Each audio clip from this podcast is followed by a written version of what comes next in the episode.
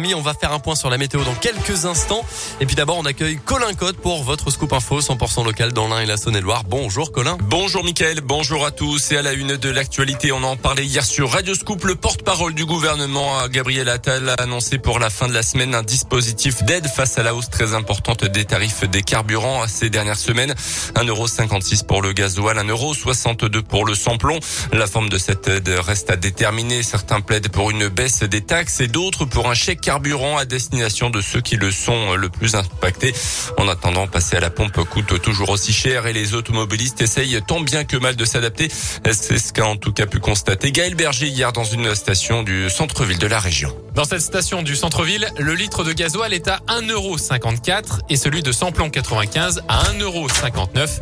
Vivien est venu faire le plein pour son véhicule diesel, les yeux rivés sur la pompe devant le compteur qui tourne beaucoup trop vite. Je vais pas faire le plein du coup. Hein. Là, je m'arrête à 50 euros. On espère que dans quelques jours, avec un peu de chance, il y ait quelques centimes en moins. Il utilise déjà sa voiture au minimum. Impossible donc pour lui de réduire sa consommation. J'habite en ville, je l'utilise pas, donc ça n'a rien changé. C'est juste que ça coûte plus cher pour aller au travail et pour euh, les moments, on n'a pas le choix. Quoi. Comme Vivien, Ghislaine a l'habitude de comparer les prix dans les différentes stations du quartier. À 59, là-bas, elle a 67. Je fais attention à ça. Et jamais j'en mettrai sur l'autoroute, par exemple. Et elle n'attend rien des annonces du gouvernement en se disant qu'elle n'y aura de toute façon pas droit en tant que retraitée. Les prix des carburants qui augmentent régulièrement depuis 18 mois maintenant alors qu'ils avaient plutôt baissé lors du premier confinement. Dans l'actu également dans l'un des peines de 5 à 12 ans de réclusion criminelle prononcée hier par la cour d'assises des mineurs de l'Ain pour un braquage ultra violent dans une maison des Chevenex en juillet 2019. Trois hommes s'étaient introduits en pleine nuit dans le logement des gérants d'une pizzeria du Pays de Ils les avaient frappés à coups de crosse pensant repartir avec de l'argent liquide. Ils avaient finalement fait main basse sur 3000 euros mais avaient semé une partie de leur butin en route.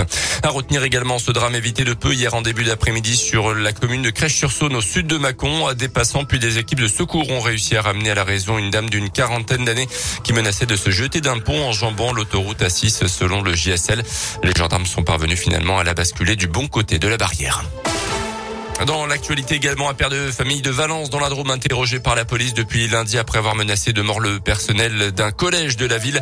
Son fils venait d'écoper d'un avertissement pour avoir perturbé vendredi l'hommage à Samuel Paty. Selon les premiers éléments, son père déjà connu des services de police et de justice a félicité le comportement de son fils de 11 ans. Une expertise psychiatrique est en cours. À noter qu'à Marseille, un couple de professeurs a reçu chez lui des lettres de menaces accompagnées de la photo de Samuel Paty. Justement, un homme a été interpellé mais le litige serait d'ordre personnel aucune motivation terroriste n'a pour l'instant été retenue contre lui.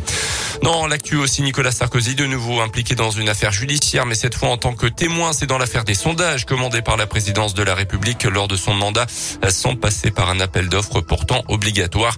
Le chef de l'État sera entendu par les juges début novembre. Les sports avec la nouvelle victoire du PSG en Ligue des Champions hier soir. 3 buts à 2 contre les Allemands de Leipzig.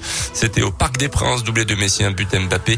Paris est plus que jamais premier de son groupe, un point devant les Anglais de Manchester City. Ce soir à 21h, l'autre club engagé en Ligue des Champions cette année, Lille, champion de France en titre, reçoit les Espagnols de Séville. Et puis en basket, le début de l'Eurocoupe pour la Gelborg. Ce soir, les Bressans reçoivent les Italiens de Venise à 20h à Equinox.